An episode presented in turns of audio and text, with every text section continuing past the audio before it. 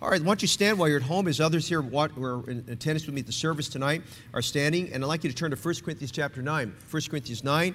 And at home, feel free to read aloud as I read the scriptures tonight. We're actually going to be studying verses 19 to 27. But for sake of time, I'm going to read verses 24 to 27. Hope you'll pull down your notes so you can take some good notes tonight. We're going to, we're going to look at two topics brought into one, but it's a very needy one under, under one major subject that's going to help us in our walk with the Lord. 1 Corinthians 9, verses 24 to 27. I'm going to start reading. Feel free to read aloud if you want uh, while you're here or watching from live stream. 1 Corinthians 9, verses 24 to 27. Paul said this Know ye not that they which run the, in a race run all, but one receiveth the prize? So run that ye may obtain. And every man that striveth for the mastery is temperate, notice this, in all things. Now they do it to obtain a corruptible crown, but we an incorruptible. I therefore so run, not as uncertainly. So fight I, not as one that beateth the air, but I keep under my body and bring it into subjection, lest by any means, when I've preached to others, I myself should be a castaway. Now go to verse 23. I purposely skipped it because I want to read it now. The title of our, our, our message comes from verse 23. And Paul said this, and this I do for the gospel's sake, that I might be partaker thereof with you. And probably a very fitting title for tonight's study is found right in verse 23, where Paul said, For the gospel's sake. For the sake of the gospel, we're going to find two necessities that are essential in having a very effective ministry, no matter what, in reaching people for Jesus Christ. And so tonight, we're going to look at that a little bit here, and I pray there'll be a help and blessing. I had the privilege last night just spending a little bit of time with one of our ministries, and we're talking, about doing a little bit of training last night, and and I, alluded to some of this a little bit for about maybe two or three minutes last night on the on the uh, while we're doing some training.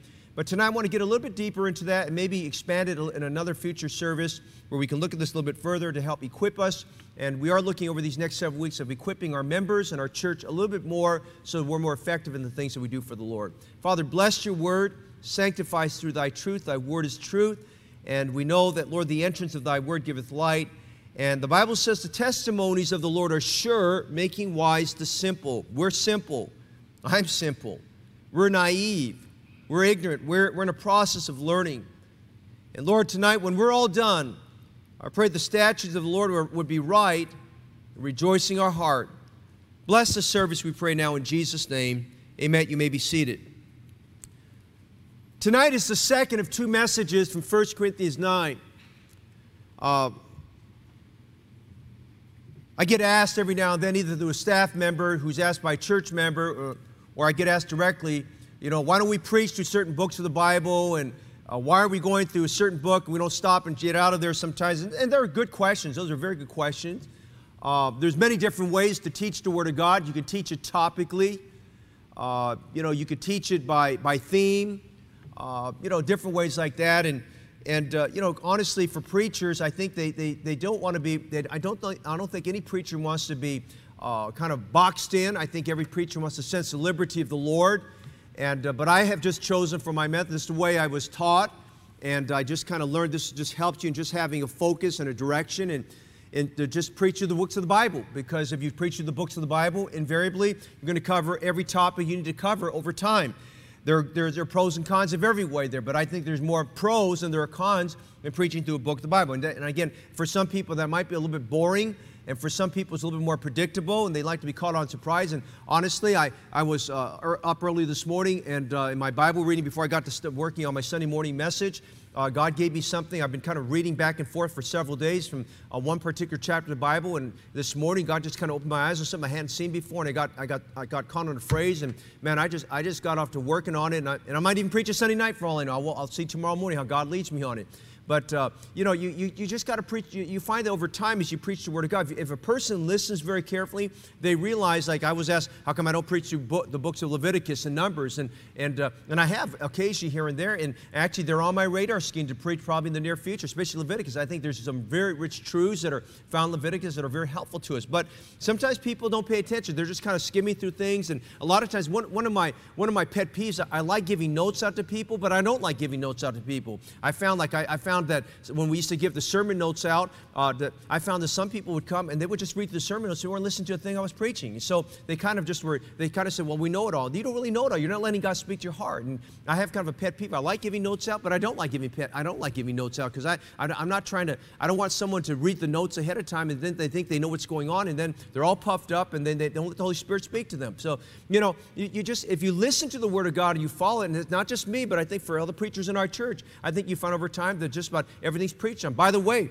uh, I hope I hope those of you who are following the study through Isaiah and study and the, the series on Sunday morning and the study through Revelation, I hope you're benefiting from it. I hope that you're I hope God is, is building up your faith. I hope you're not just doing it because we haven't preached it before. I hope that you realize there's some rich, deep truths there, and a lot of it takes us back into the Old Testament, a lot of it takes us into the New Testament, but there's some deep, deep truths. I, I'm looking forward this Sunday morning from Isaiah 29. There's some good things in that chapter, just like 28 was, and uh, in all the previous chapters. So I hope that people look at that. And we're going to find the same thing here in chapter 9.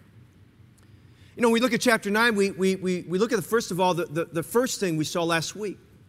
Paul mentioned two things. First, in, in verses uh, 1 to 18, he was dealing with the, the importance of a church uh, taking care of its full time ministers, taking care of its preachers. Paul was establishing the reasons why a church needs to take responsibility, not in a cheap way, but in a, in a right way, and taking care of those who serve them in the gospel. And I didn't even touch the hem of the garment, but I, I like the fact that Paul gave five scriptural reasons why it's important for a church to, uh, to take care of that.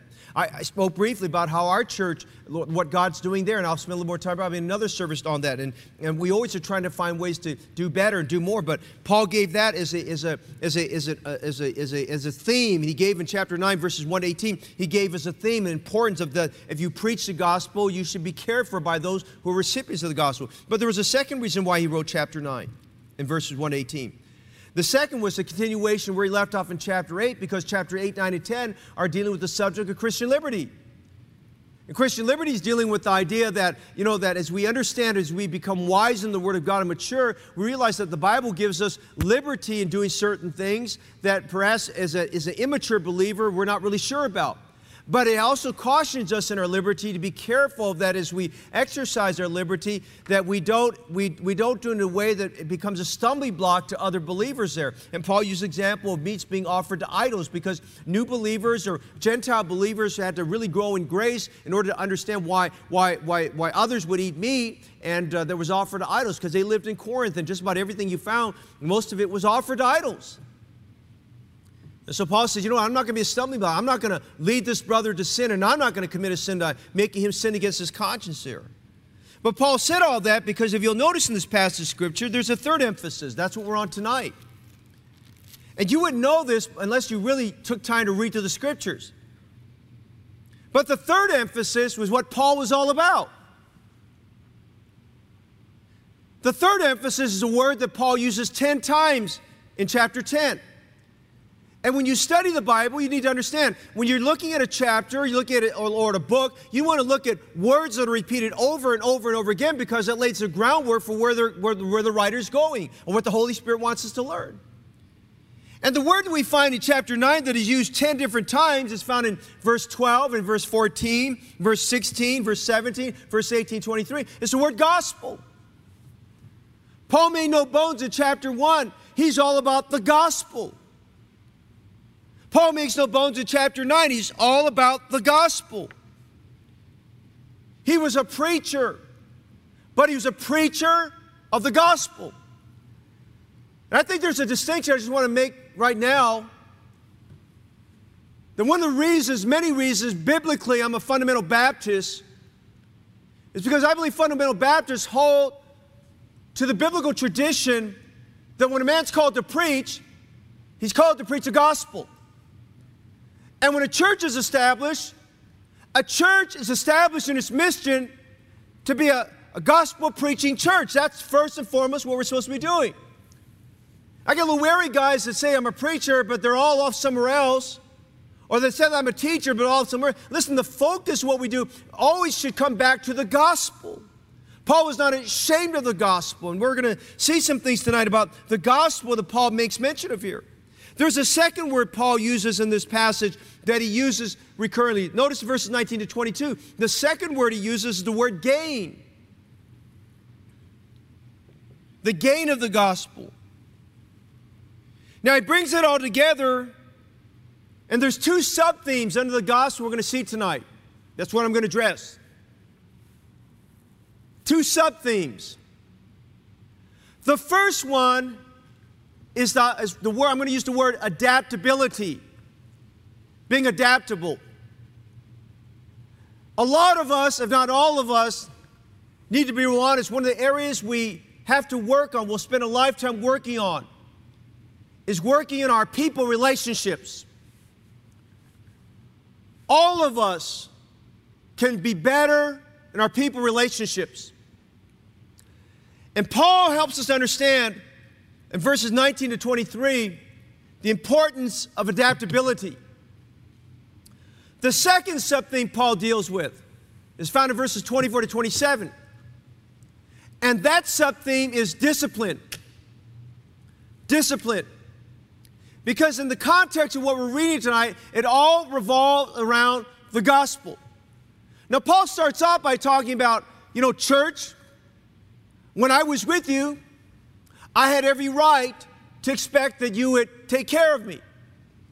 I had every right to expect that as the church matured, as it grew, that the church would take care of me. And uh, he wasn't the pastor then, but I think he was preaching for the pastor that was there. That perhaps their offerings had waned. I get that feeling if you continue reading through 1 Corinthians, you get to chapter 16. I get the feeling that the church at Corinth was, was concerned about what was going on the outside, but they needed a shot in the arm about their giving. I'm going to give you some things this summer that gives us a shot in the arm about our giving. Most churches, uh, I think their, their biggest concern is that offerings drop during the summer. I'm thankful that our church is steady throughout the year.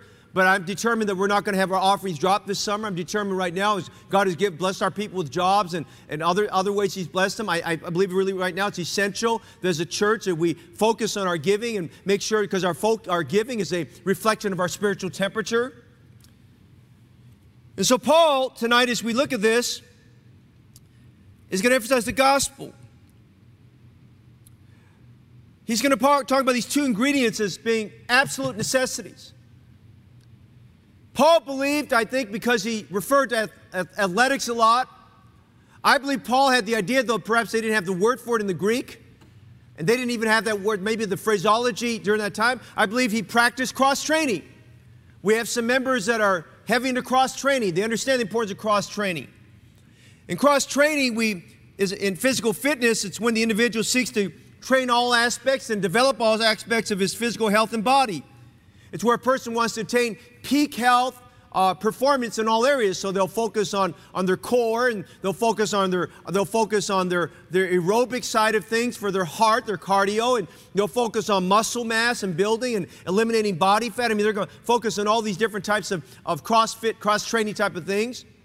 Companies corporations, there are corporations that in business that they cross-train their employees. I think FedEx was one of the first to, to really do that. They believed in the idea of just training our employees in a, a broad level of things.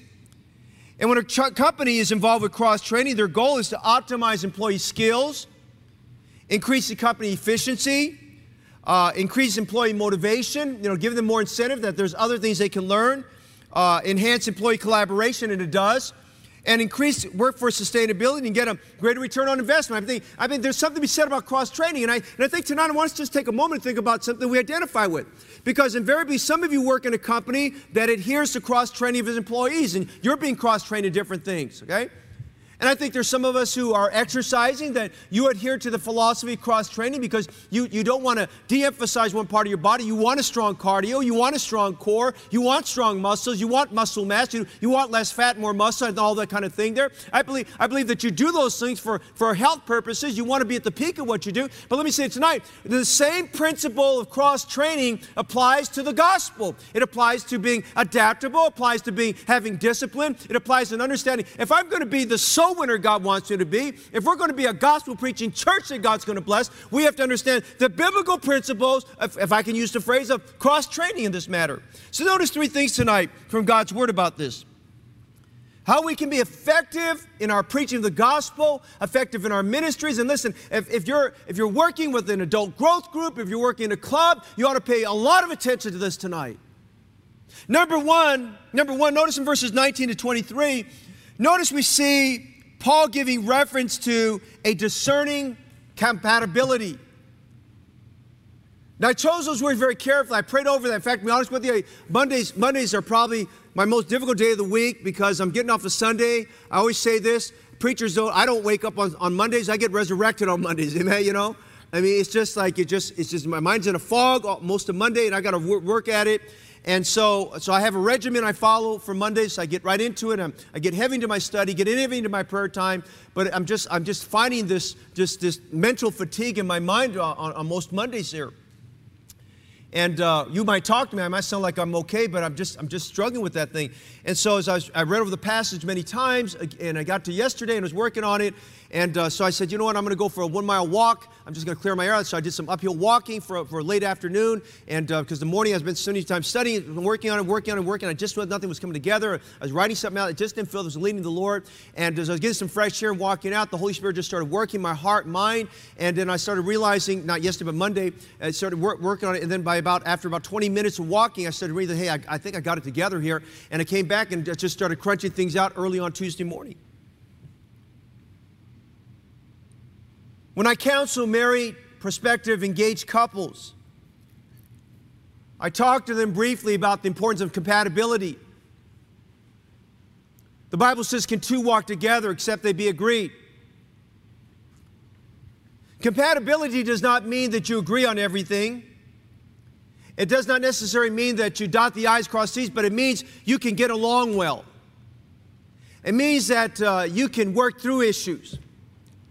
And let's be honest the culture we live in right now is more anti God, more anti Christ, more ignorant of the Bible than, than any of the last 200 plus years of the United States history. I think the culture we're living right now is a facsimile of what Paul lived in.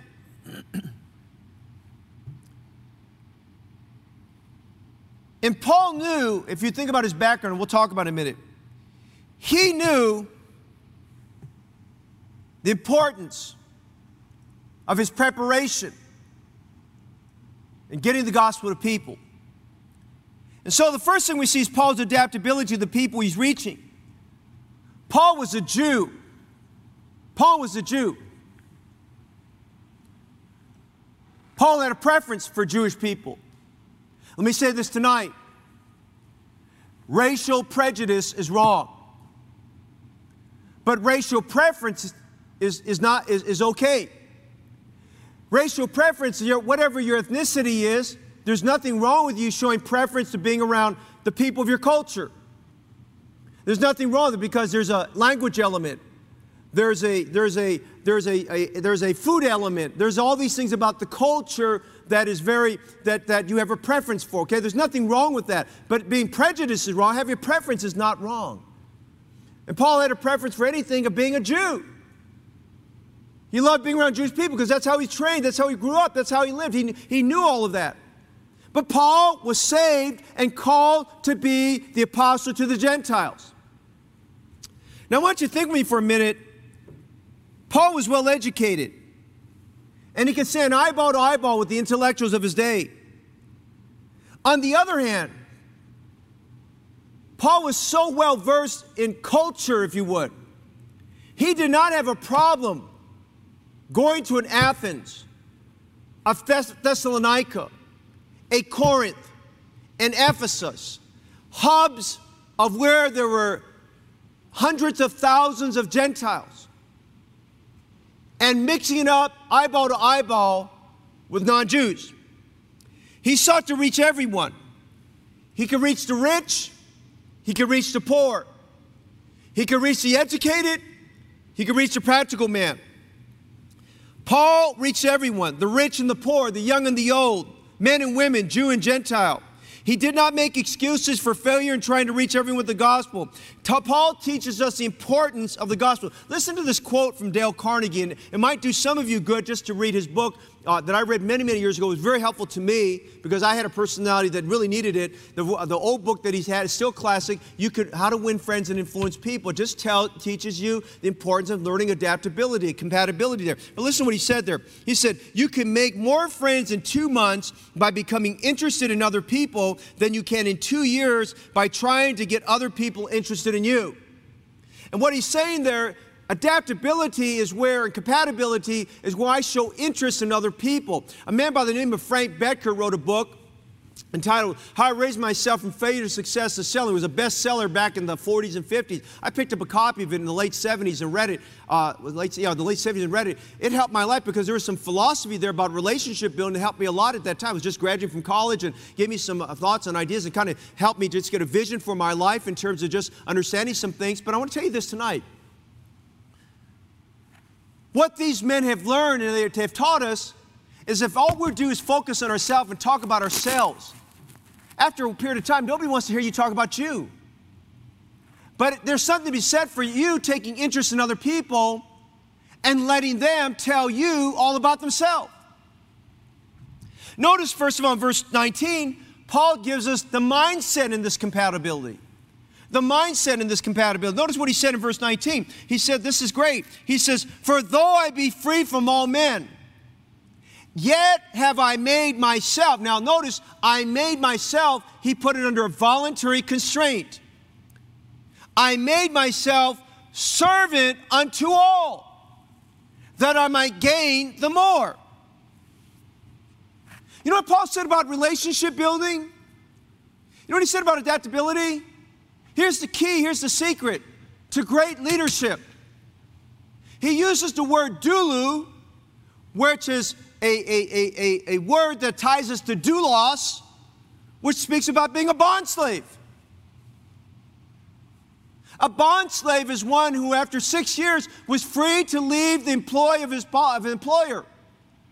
But if he chose to stay with his employer, his employer would say, okay, I have to give indication that you've decided to stay with me. And they would take an owl, they would take this, this, this, uh, this piercing instrument, and they would pierce his ear. They'd put his ear, his ear, right, his earlobe against, uh, uh, against the wall, and they would pierce it. And he'd have this hole there to, to symbolize that he voluntarily elected to stay with his employer. Now, what did that say there? It meant that he loved his employer. It meant he wanted to stay there and work. He found that that was a place he was indebted to stay to in life. And Paul said here, listen, the matter of adaptability, he said, I made myself a servant to all. His mindset was, you know what? I'm going to be a servant to everyone. Now, here's the key. Here's the key to influencing people, making a difference. It's hard because we have to give up our pride and we have to humble ourselves and we may have to grovel a little bit. But part of it in reaching people and building something for God is we've got to learn to be a bond slave to everyone. Hey, remember the story about Rehoboam? Became king. And so he wanted counsel how to, how to follow in the, the footsteps of his father Solomon. And he went to the older men. Remember that? And he gave this pretense that he wanted to counsel older men. But he's like today's new evangelicals or new fundamentalists, which is no such thing as a new fundamentalist.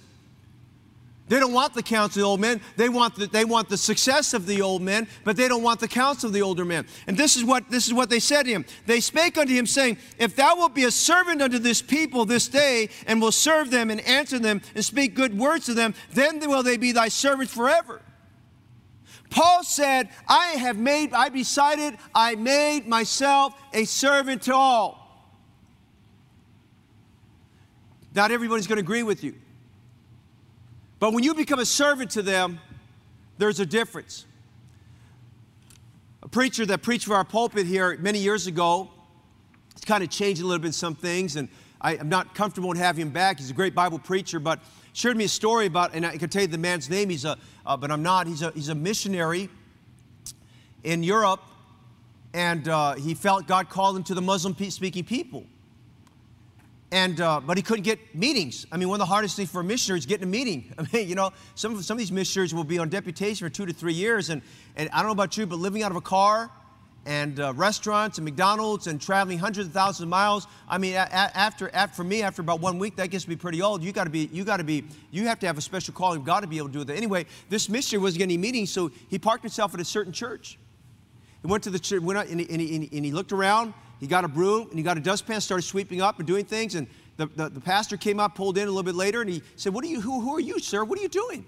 He said, "My name is Brother So and So," and he says, "I'm a missionary. I'm a missionary. I'm, I'm a deputation trying to reach, trying to reach people." He says, "Listen, if you'll if you'll let me, uh, and, and, I'll sleep in my car. And uh, if you'll just give me, if you help me with my meals, he said, because I don't have any money, I'll sleep in my car. He said, let me work here. I said, he said, let me work here if you would for a week. And uh, he said, I'll, I'll, do anything you need me to do around the church. I'll paint, I'll clean your bathrooms, whatever. I'll sweep right now. Let me work here for a whole week. And he said, uh, would you would you consider let me show the work, and then you can decide from there if you want to if you want to take me on.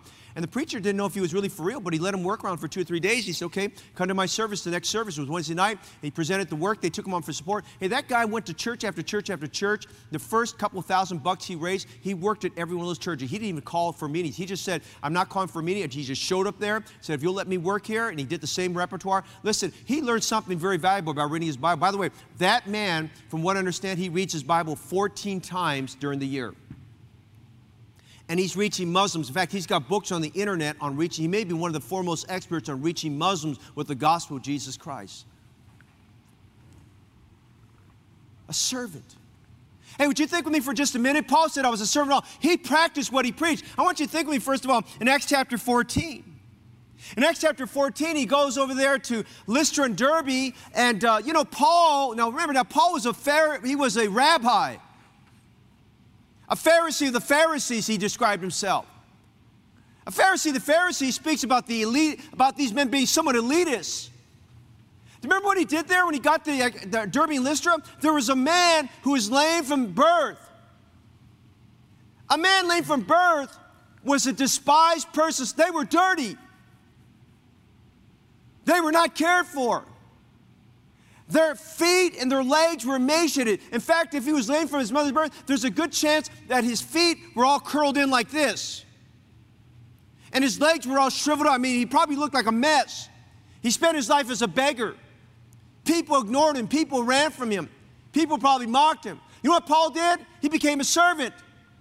He fixed his eyes on him, the Bible says, just like Peter and John did with the lame man over there, the, the gate called Beautiful. And listen, he said, he reached out his hand to that man. That man jumped up and leaped, and this man got healed. I mean, Paul was a servant to that man. Paul was such a servant, he reached out and helped that man. I mean, where Paul went, he started to learn those early days of church planting the importance of being a servant at all. Well, then he goes from there. And we get to Acts chapter 16, and there God, God puts him through some gyrations, and instead of going, going east with the gospel, God is working his heart and brings him west. Instead of going to Galatia and Bithynia and those places up north, north of him, go northeast, God brings him west. He winds up at Philippi, the chief capital city of that colony in Macedonia. Where do you go? You know where he went? This is talking about being culturally sensitive and being cross cultural missions, as our men would learn in Bible college. You know where he went? He went down to the riverside because there was no synagogue that we read about over there in Philippi. You know he went? He went down to the riverside where there were a bunch of women that hung out and had prayer meeting. Men didn't hang out with women. Do you know that? Men, men, men did not hang out. In fact, men didn't, they looked very despisingly upon women. Men didn't hang out with him. You know what Paul did? He did something novel. He did something that was out of the box. He did something probably he was criticized for, even though Scripture doesn't mention it. But I think I think he was criticized for because later on in Galatians 3:28, he, he talks about the fact that, that that that there's no difference in the gospel, there's no discrimination in the gospel, and he mentions men and women. And he goes down there, and in spite of criticism he would have received from people, he reaches out and he starts talking, engages in conversation with these women. He's very kind to them. And you know what he does? He has a Bible study, and a lady named Lydia gets saved. Well, guess what God did through that? He became a servant to her, and God touched her heart. The Bible says a lady, a woman whose heart God had touched. How did God touch her heart? Well, first through the gospel, secondly, through the humility of the Apostle Paul. Hey, he got a building the first week. Amen. He got a meeting place. He was a servant to that girl, that teenage girl that was bothered with demons.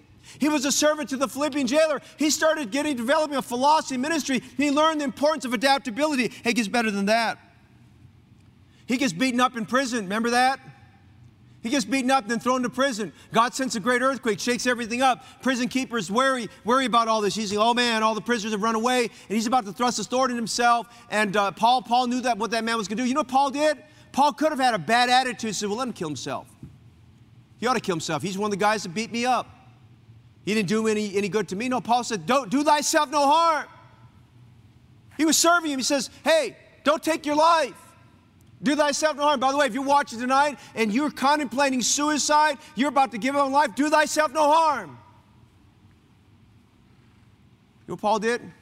He served that man. You know what that man did for him? That man trusted Christ as Savior, and then that man served Paul. He, he washed his wounds out. Well, gets better than that. Go to Acts 28. Paul's shipwrecked. Remember that? And towards the tail end of that ship, God, God comes to, to Paul and says, He says, Listen, don't worry, you're not going to lose one life on this ship. And Paul stands up and he stands up as a servant leader. I have a, I have a message I've preached on, on leadership from that path. There's lessons from the storm. Paul stood up as a servant leader there and he breaks bread and he feeds these 200 plus men. I mean, these are men that are over him. I mean, it's, it's, a, it's a unique situation. Then they're shipwrecked. Paul makes his way to the island Melita. We call it Malta. You know what Paul did? Now, watch it. This is so neat. The people of the island are seeing these 227 or so, whatever the number is, these 200 plus shivering, cold men in the rain who've just been shipwrecked. Some of them, their clothes are tattered. And these men are standing around not knowing what to do and probably scared of the people of Melita. And so they have compassion for these men, which is sad. Those men should have compassion on them. And they get all this fire, this firewood together. They build a bonfire. And they make a fire. You know where Paul's at? Paul says, Paul's thinking, though the Bible doesn't say it, but I believe he's thinking this. Paul's thinking, you know what? I've got an opportunity to reach these people with the gospel. He's thinking church, he's thinking souls. You know what he does? He grabs some firewood, he picks up some wood, and he goes to the fire and he's serving. He's helping serve alongside. He puts wood on the fire. He gets bit by a venomous serpent. He shakes the serpent off. God's in this matter. Paul's not hurt. The people are going to be critical of him. They notice that he's not hurt, and they think, oh, this man must be a God. And somehow through all, listen, somehow through all that, that opens the door for Paul to go to Publius. Publius is the, is the guy in charge of the island. Publius now, because of Paul, he's opened up and offered meals and lodging for Paul and the whole entire entourage. Listen, Paul could have said goodbye to you guys. Listen, those old guys all benefited from Paul being a servant. Yeah. Guess what happened there? Paul starts engaging conversation. With Publius, you know what happened from there? Publius says, "Oh, by the way, my father is very sick, and he's got this he's got this terrible intestinal illness. We're not sure what he had, but he was in bad shape." And Paul went in and prayed over him, and the man got healed. You know what happened there? People heard about this. Everyone came to Publius's house to see Paul. A church got started. Hey, Paul had the mindset of a servant. We're not going to win people to listen. It may be COVID 19. Maybe God is telling us as a church the reason why COVID 19 is hitting our area the way it is. God wants us to get out of our shell and get us out of the shadow of the past and being stuck in our ways and realize we've got to be a servant to reach people with the gospel. Notice the means, verses 20 22. In verses 20 22, notice Paul is extremely culturally sensitive. Dale Carnegie said this. I, wanted to quote this for you tonight. He said, Arouse in the other person an eager want, make them thirsty. He can do this. He who can do this has the whole world with him. He who cannot walks a lonely way. That's a good thought. What good is it if you know everything And all you do is talk about yourself. People don't care how much you know until they know how much you care. Amen? Notice Paul has discerning compatibility. Verse 20. And unto the Jews I became as a Jew that I might gain the Jews. To them that are under the law as under the law, that I might gain them under the law. Notice number one, Paul is talking about his compatibility to the Jews. The Jews, them that are under the law. What was his, what was his protocol? Every time he went to a city, if he found a synagogue, he started there. He would get, he would get, he would, he would brand himself there in the synagogue. He'd make them known that, hey, listen, if we're going to reach certain groups of people, we got to go where the people are. I hope one day we can start a deaf ministry. We have some people that know how to do signing, okay? If we start deaf ministry, where are you going to find them? You go where deaf people hang out, amen? So you go find them. You know, if we go to, if the day opens up, we can go back to convalescent and places like that. You know, one of the best times to go? Go on Sundays. You know why Sundays are good? Because their family members come there. And if you minister to those people on the same day their family members are, listen, you're killing two birds with one stone. You're reaching their family members as well as them. Hey, listen, you you you you you go to uh, if you're going to reach a family, you know what I always do? I go every home. I want to find out who lives in that home. I want to find out if they rent out the back side of them. I want to know who's there. You know why? Because if one, once one person gets saved, we want to go back and get every member of the family saved. We want to get every member to come to know Jesus Christ as Savior. I always ask the question, who else lives here? Paul, whenever he worked with the Jews, notice he said this I became as a Jew that I might gain the Jews. And he says, and to them they're under the law, as under the law. You know what he did? He, with every Jewish audience, he always started with Abraham.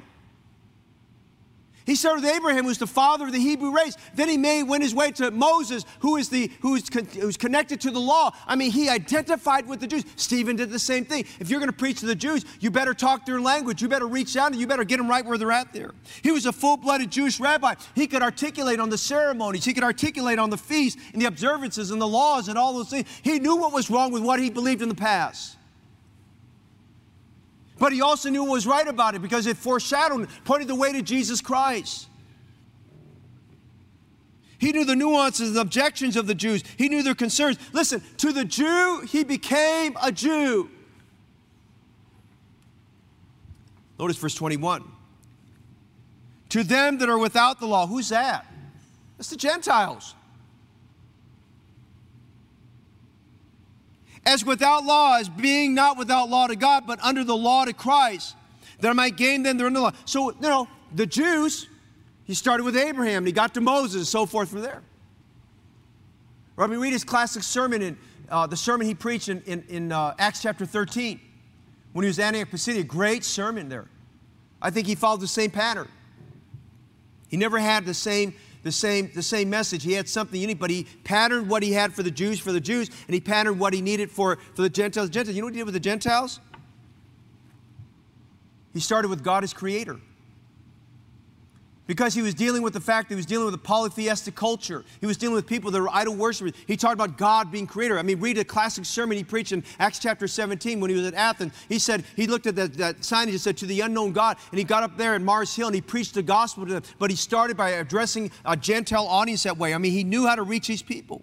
He went to their marketplaces. He knew how to deal with pagan polytheistic mindset. He, he did not become like the culture in the sense he became like them. Listen, he didn't grow his hair out long. He didn't get all tatted up. He didn't start cussing. He didn't, he didn't become like the culture, but he became culturally sensitive. He adapted his approach to the people he was reaching. Then notice verse 22 to the weak. I believe that's, that when the word weak means those who are impotent and powerless. Did you realize there's a difference from reaching people in San Francisco than there are in Oakland? And there's different reaching people in, in, in, in San Leandro, there's Oakland. Do you know there's a different reaching people in Pleasanton, in California than there is in Oakland? I mean, there's different, there's different ways people think. He says to the weak, those who are impotent and weak physically and infirm, he said, I became as weak that I might give them. You know, one of the things that, that, that just struck out to me as I was preparing this, you, did you ever think about this? When Paul was stoned at Lystra, do you remember what he did? He got up, right? Where did he go? He went right back into Lystra To the weak, he became as weak. You know what? I believe there was an audience of people there that were perhaps were abused and, I, and so forth like that, that were hurting and infirm, and he had just, he had just helped a, a, a, a lame man get, get well. You know what? I believe there were people that identified with a man who was bleeding from the head, had some broken bones, was all busted up. They identified with a man that if he believes it that much to come and serve us, there's something worthy about what he believes in. He identified himself with those who are vulnerable, suffering, declining. Get people to talk about themselves. Stop talking about you. You know, when you go on a church visit, honest truth of the matter is, if we start talking, all we do is talk about our church, we're giving them solution without, without knowing what the problem is. Tell them about the church, but you want to know about them. You want to know about how they got to where they are? Hey, listen, when I started out in business, one of the things I did, God, God helped me in those first three years. I had, I had about a 75% closing ratio with business people, CEOs, corporations. I'd go in, and I'd sit down, I think, of several, I think about several industries I worked in. And my first meeting, I'd sit down with them and I'd say, hey, tell me about how you start the business. And from there, God gave me just a series. I'd pray over that, and I just, before I went in, and God gave me a series of questions to ask them. Listen, it got to the point before I'd even ask, after about 45 minutes, the owner of the company would say, Hey, you know what? Yeah, can I show you around the company? Can I show you how it all started? I said, Yeah, boy, I'd love to see that. They give me a tour of the factory. They give me they give me goodies and stuff like that. And they they felt and they and it's like they knew me forever. And you know what they did? They set up the second appointment. I didn't have to say anything. They set up the second appointment with me. They said, "Hey, when would you like to come back so we can talk more about what you're all about?" I said, How about next week? They said, Fine, we'll see you next week. What time? Tell my secretary, we'll set a time. Hey, people want to know that you're interested in them. Listen, I was telling our, our, our, one of our groups last night, I said, Listen, as we reach children, as we reach adults, get to know the mother. Mothers are concerned about their, their kids. Get to know the mother. The mother either is very loving or the mother is very insecure and she, she tends to be very critical. And you could, you're, the, you're the best advocate for the mother, you're the best advocate for the child. Get to know the kid. Find out who the kid hangs out with. Find out what the kid likes. Find out what the kid wants to do. Let be their friend. Paul said in this passage, notice, he said, I am made all things to all men that I might by all means say some. Now, when he said that, this is what he meant not compromise, but compatibility. Not alienation, but adaptability. Not culturally assimilated, but culturally sensitive. William Barclay said this, this is so good. Barclay said this It is a matter in the modern phase of being able to get alongside of anyone the man who can never see anything but his own point of view and who never makes any attempt to understand the mind and heart of others will never make a pastor or an evangelist or even a friend. That's a good thought. You've got to have a people heart. I've heard preachers in the past say, I don't like people. Then my, my question is, what are you doing in the ministry? You better learn to love people. You got to learn the fact you've got to get to know people. Now, that doesn't mean they're going to want to get to know you, and that doesn't mean everybody's going to want to be your friend. That's fine. But keep moving on. There are others who want to be your friend. They want you to take show an interest in them. Just saying tonight, Paul showed, he demonstrated discerning compatibility through his adaptability. Notice secondly, very quickly. Notice secondly, Paul shows us and teaches us a determined commitment. A determined commitment. Now, what is that? That's discipline. Now, I, I found that there's two groups of people those who subscribe to being disciplined, those who detest discipline. They don't want to be under any kind of discipline. They don't want to be under schedule. They don't want to be doing certain things. That's fine. And Paul, verses 24 to 27, draws from two athletic events competitions I think he was fond of. I think he, um, I think if he had the time, he probably would go see them.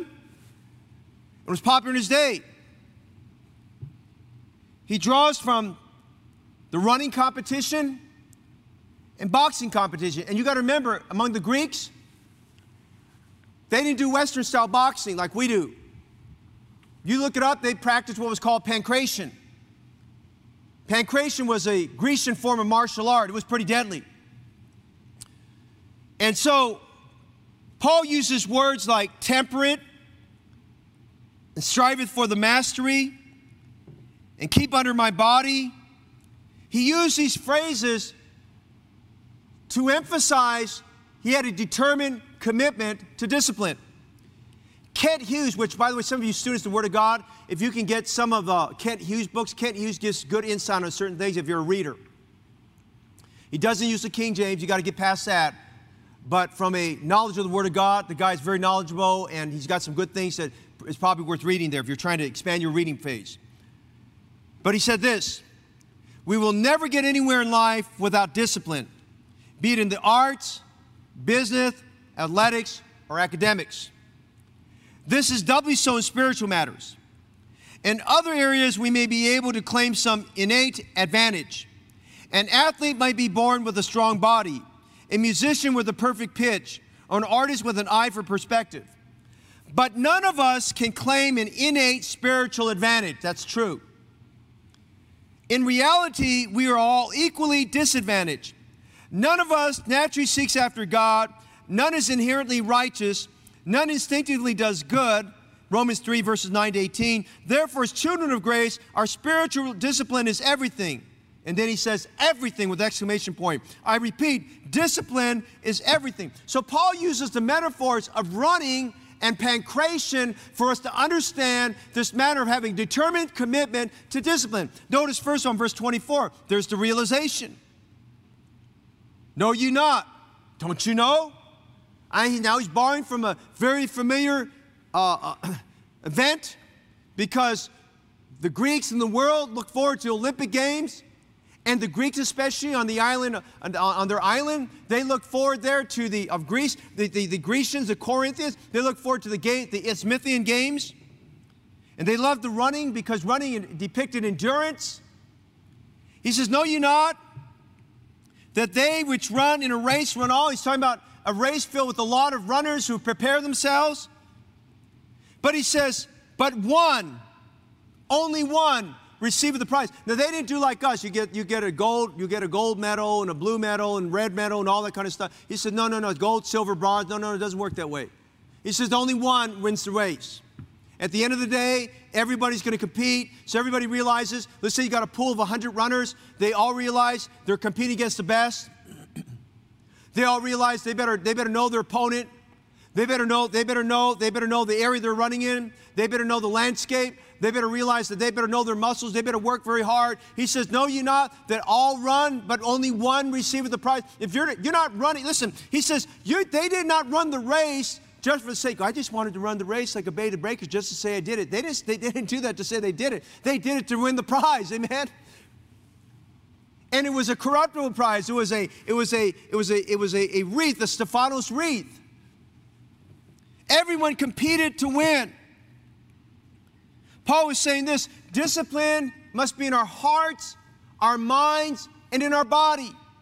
Paul was saying this you only get one shot at this. What he's saying, verse 24. You only get one shot. It's like a sale, guys. Listen, if you're in a sale situation, you only got one shot to close it. You may not have another time. Listen, when you get the gospel, you have to treat every time you sit down and present the gospel plan. That might be the only time that person hears the gospel, and you want to weave it in such a way that the power of the Holy Spirit is behind it. That person is thirsting and desiring to get saved, just like the Samaritan woman did when Jesus went to see her. There's a realization. Run that you may obtain. Prepare yourself that you may obtain. There's the realization. If I'm not disciplined, I'm not, I don't have any chance of winning. Secondly, not just a realization, notice the regimen.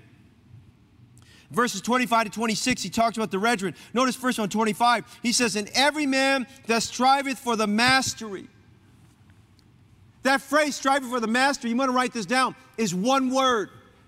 It's actually, and I'm not, a, I'm not, I'm not anywhere near my, my, the, the, the men on staff in terms of their knowledge of Greek and all that, but this is, a, this is one of my favorite Greek words. It's the word agonizomai. The word agonizomai, you might, it's used many times, but where it's used prominently that stands out in my mind is Colossians 4.12 where it speaks about Pastor Epaphras, who went down to see Paul. Paul watched that man pray while he was in prison. He heard that man pray. And the Bible says he was commending Pastor Epaphras to his church. Epaphras, Epaphras, who is one of you, a servant of Christ, saluteth you, always laboring fervently in his prayers for you, that you may stand perfect, complete in all the will of God. The word striving for the mastery has means to labor fervently. It has the idea of hand-to-hand combat with an adver- adversary. It is to str- struggle and contend with. It is the same idea of Jacob wrestling with the angel at the, at the waterside of Peniel. It is literally the idea of wrestling with God in prayer. And Paul said, Every man Every man agonizes. Every man that competes. Every man, he's going to labor fervently. He's going to compete so that he wins. Cross training is grueling. It is agonized. Notice he said, For he that strives for the mastery is temperate. He strives for self discipline. He strives to be under a schedule. He strives to wake up early and go to bed at, at night at the same time. He strives, he watches his diet. He's disciplined in his diet. He's disciplined, he's disciplined in his thinking. He's disciplined in his concentration. He's disciplined in his attention span. He's disciplined in what he what he sees and what he hears. He says, he says being temperate means controlling everything about his life. He controls his appetite, he controls his desires, he controls his habits. Notice what else he says. And every man that strives for the mastery is temperate in all things. Notice that means all things. That means for, listen, he, Paul is telling us here, when we consider the gospel, if you're going to be an effective gospel preacher,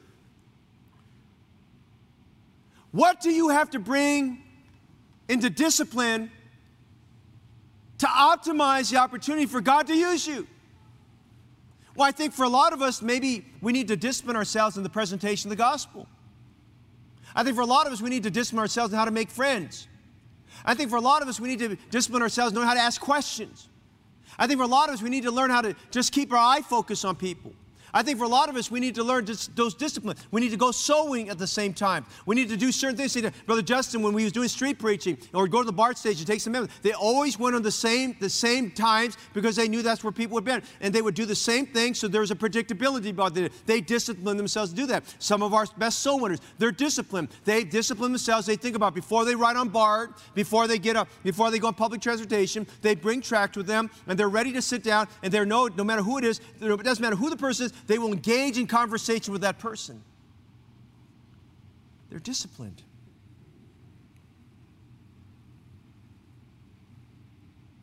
He said, Now they do it to obtain a corruptible or perishable crown. But we, a crown that's incorruptible, that fadeth not away. He's talking about our heavenly reward. There's a crown there's an acknowledgement, a reward for spiritual discipline. And then he said in verse 26, I like this.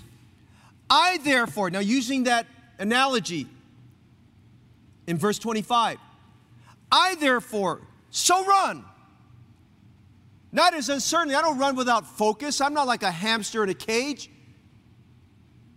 I therefore so run, not as uncertainly and so fight I. I said, I run like a runner with discipline. I fight as a fighter with discipline, but not as one that beateth the air. It's kind of like the old Bruce Lee saying. He said, boards don't hit back. Amen. How many remember that? Amen. Boards don't hit back. He says, I'm just don't. He said, listen, I'm just not beating the air. I'm not air punching. He said, when I get in, when I get in that match in Grecian competition with Pancration, every blow is a deadly blow. That guy, he's practiced hard. He may have practiced harder than me. I better make sure I practice harder than him. I better make sure when I go there, he says, so fight I, he said, notice this, so fight I, not as one to be there. He says, I prepare myself because I realize air doesn't hit me back. I better be able to receive a punch. I better be able to last three minutes in, in, in, a round. I better be able to make it through this. He says, I've got to have the endurance. I've got to have the grit to make it. I've got to endure pain. I've got to be able to bleed and not grimace. I've got to be able to make it through the end to win. Listen to this. In training, you always win against an invisible opponent. Did you know that? In training, you always win against an invisible opponent. In the real world, in the reality of fighting, if you're not prepared, you're going to lose. In competition, the opponent is always much tougher than you thought. Their body is stronger. So you've got to train harder. You've got to push the extra mile. If you're doing 50 push ups to get ready five times a day, you realize to beat that opponent, you might have to do 50 push ups a day, 10 times a day to strengthen your body. If you're running three miles now to, to have the endurance, you may have to ride, you may have to ride, run three miles three times a day, nine miles in a day to get yourself physically fit. You've got to discipline yourself, Christian. You've got to be disciplined your schedule. You've got to discipline your spirit. You've got to discipline your appetite. You've got to discipline your desires. You got to discipline your thinking, your indulgences, your words, your meditation. Hey, if you're, you're someone who speaks freely off the top of your, your mind, your, your thoughts are not disciplined. If you're ultra critical about things, you're not disciplined. Paul is saying here, listen, we have to, we have to strive for the mastery. It's a struggle. And then notice the restrictions in verse 27. But I keep under my body and bring it into subjection, lest that by any means, when I have preached to others, I myself should be a castaway. Now, Paul was fearful of that idea of being a castaway. That word castaway means worthless reprobate, reprobate, having no value. You know what he's saying there in our, in our common terminology? He said, he was saying this uh, I don't want to be a loser. I don't want to be a loser. I don't want to be a loss at all the time. I keep under my body. He says, You know his greatest fear? Was losing. You know I hate most about soul winning? When the person doesn't get saved. When the person doesn't want me to come back. The person who rejects Jesus Christ as Savior, I hate that. I know we're not supposed to use the word hate, but I, I, I, I just, that bothers me. You know I hate, hate about ministry? It's when we don't have lost people in church. When I don't have an audience of people I can preach to that, that are lost. That doesn't mean I don't love preaching to God's people. I love preaching to God's people. I mean, I love feeding the sheep. But I'm going to tell you, I feel a loss at the end of every service when there's not a lost person I can give the gospel to. I don't want to lose. I don't want to lose, Paul said. Discipline requires spirit over flesh, attitude over appetite, mind over body. Notice this phrase here I. You've got to make a personal commitment to discipline. If you're going to win people to Christ, you're going to have to make a sit down with me and I'll make a list of things you need. Don't pretend that you know it all. If you're not producing, you don't know it all. It's a personal commitment. I. I. Paul was in it knee deep. Paul was in it head deep. He said, I keep under my body and bring it into subjection. Don't be critical if other people are not disciplined. That is not your problem. What you need to focus on is your own personal discipline. I keep under my body under subjection. Discipline requires giving up the good for the greater the better for the best. Pastor Gil Lorena, pastors Christian Bible Baptist Church in Makati. He trained under his brother, my good friend, Pastor Ed Lorena. Both are good friends, but Ed Lorena I'm a little bit closer to. He trained at Ed Lorena's Bible College, one of the first graduates. They're good, they're very close brothers. Pastor Gail decided to go to the Makati area to start a church. My Filipino brethren know that area very well. Next to that area, or in that area, there's a large representation of military people. He wanted to start reaching the military. He tried, like we typically do, door to door so and all that, it wasn't working. I mean, it wasn't saying work, he just wasn't getting anywhere. It wasn't happening fast enough. He finally made an appointment. He saw the general on the base. He said, Sir, my name is Pastor Gil Lorena. I'm the pastor of Christian Bible Baptist Church. I love God. I've got a burden for the military. I've got a burden for every, every, every man who serves in our, in our, our armed forces. He says, I want to be able to reach you guys. I want to be able to get the gospel, but here's my problem. You know what the general told him? He said, Pastor Lorena, tell you what, you want to reach these guys? Yes, sir. Be here every morning before 5 o'clock in the morning. And everything they do, you do. He showed up that first morning. They wore the pants off that man. They made him, he never ran, he ran more in one day he probably ran his whole life there, you know. They made him run, they do him push it. Listen, for many, many years, Gil Lorena would show up every day except for Sunday. He'd show up at least at 5 o'clock, if not earlier, and he joined with me. He hung out with those men. He stayed with them. He ate whatever they ate. He did whatever they did. You know what? If you go to Gil Lorena's church, he's got generals and majors and colonels, and he's got military ranks. He's got Navy SEALs. He's got the equivalent of the Army Rangers in there. He's got the equivalent of the Green Berets. There. I mean, he's got Special Forces. I mean, uh, Brother Justin, myself, and Erwin, we sat down at a table with guys, and we preached at Bill, Gillen Ranger, we sat down with Special Forces guys at their table.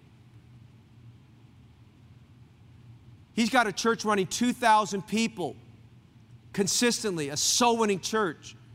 He's got generals that are ushers, if you can believe that. Amen.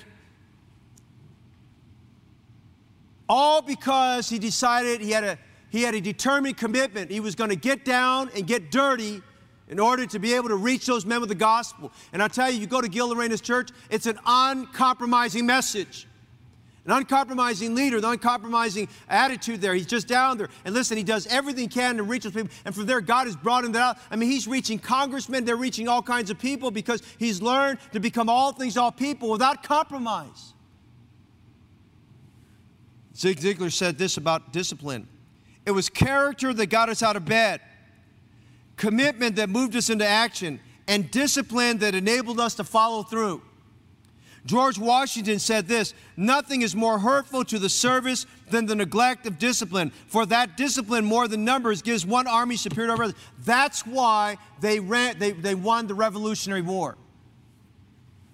Finally, as I close tonight, we've seen the discerning compatibility the determined commitment, notice, we pull it all together, the desired compensation. A desired compensation. Verse 19, Paul identifies what is being adaptable and disciplined in reaching souls. What, is it, what does it do for us? Well, he tells us here. Look at verse 19. That I might gain the more. Verse 20, that I might gain the Jews. That I might gain them that are under the law.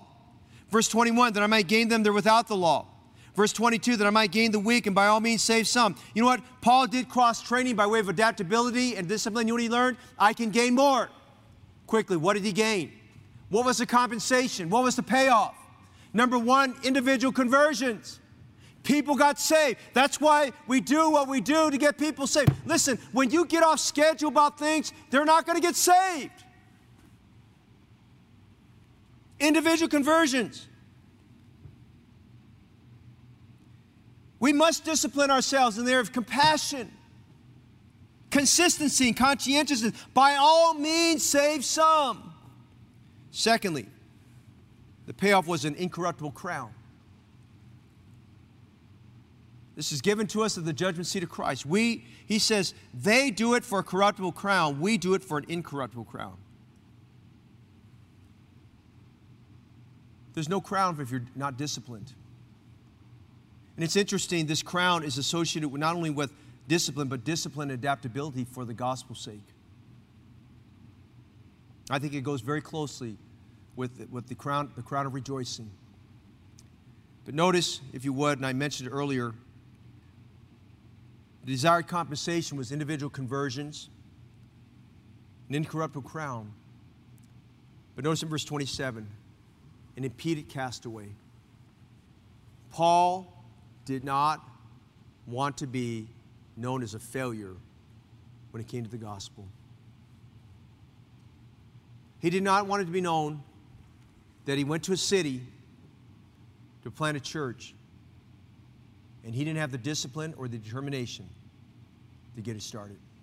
Even in Athens, which was recorded as probably the most difficult place, he still had conversions. I believe because God used his adaptability and his discipline. He drew an audience, he drew them in. He showed, he showed affinity towards them, and he worked it and got them saved.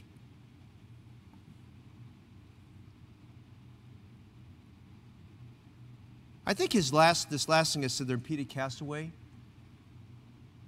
is a way of saying loss prevention. I don't want to end up the end of life. I didn't do what it took. I didn't do what it, what it took to get there. Brother R.B. Ouellette, who's our good friend who preaches every year, his father, Kent Ouellette, one of the great soul winners of past generation. Do you know his dad, even at 90 years of age, was still knocking on doors in Bridgeport and giving out the gospel? And wherever he got an opportunity to preach as a layman, he preached as a layman at 90 years of age because he developed that discipline many years before as a student in Bible college. A student in Bible college for 70 years, that man continued to be disciplined and adaptable, reaching people with the gospel of Jesus. He ran, he started and ran the Detroit Rescue Mission, still the, probably the largest rescue mission probably in the United States of America. He, does, he has no association with it anymore. It's in different hands. But when he had under his under his under his belt, he just he, he was reaching those men who nobody else wanted to reach. I want to close this statement by Dale Carnegie. I want you to listen to this, and I'm done. He said, Personally, I'm very fond of strawberries and cream. But I have found for some strange reason, fish prefer worms. So when I went fishing, I didn't think about what I wanted. I thought about what they wanted. I didn't bait the hook with strawberries and cream. Rather, I dangled a worm or grasshopper from the fish and said, Wouldn't you like to have that? And I, I think the thought we want to give there is why not use the common, same common sense when we're fishing for people? Be adaptable. Be disciplined, that I might by all means save some for the sake of the gospel. Would you be a soul winner for Jesus Christ? Would you not let COVID 19 deter us from reaching people the gospel? Would you determine this summer maybe to make a couple new friendships? I, am encouraging our church, I'm just going to share this and I'm done. I've been encouraging our church since COVID 19 started. Use Facebook, to reach people to watch our services. Invite people to watch our service. This is the new norm right now. You got to use live stream and everything you can to get people to watch. And I've encouraged make a list of people you know, start talking about the Lord, engage us, get us involved. Tomorrow night, after I do a recording for one of our services, tomorrow night, as soon as I get back home, I'm going to get on a Zoom meeting with one of our church members who wants me to meet with one of their, with one of their, uh, with, a, with a colleague, a very, uh, uh, very respectable colleague, and for the sake of getting the gospel to this person. And, uh, you know, they've been working, working. I said, Pastor, they contacted me about three, four weeks ago. I said, Pastor, here's the situation. So I got on the phone, talked with them about it. And I said, Pastor, would you help with it? I said, certainly. So now we've arranged that tomorrow night at uh, around 7 or 7.30, we're going to have a Zoom call. And I'm going to get on and we're going to, we're just going to try to get to get, spend some time on that and try to get the gospel's person. I'm praying that person will get saved. I pray that God will use that. Listen, we're going to have to find innovative ways to just do it because people, just the way we've done so in the past, it still works. But right now, it just means people are a little bit more hesitant. They're more suspicious and things. We've got to work it. And right now, with this COVID 19 numbers where they are, I'm just not sure it's really, really a good idea to be knocking somebody's door with a mask on. They might just be a little bit, a little bit apprehensive about things. And the best we could do is give them a tract in a plastic bag that, uh, you know, probably in a, in a sandwich type bag so our hands haven't touched the tract so they can read it. But I'm just saying to you today, right now, the greatest thing we could do is look for ways to reach people with the gospel. We, we can. People know people. You ought to make a list of people right now that you can introduce me to so we can help you get the gospel to those people, help them come to know Jesus Christ. But it's going to take adaptability, it's going to take discipline. That I might by all means save some. So run I, not as uncertainly, but to run the race and to win it.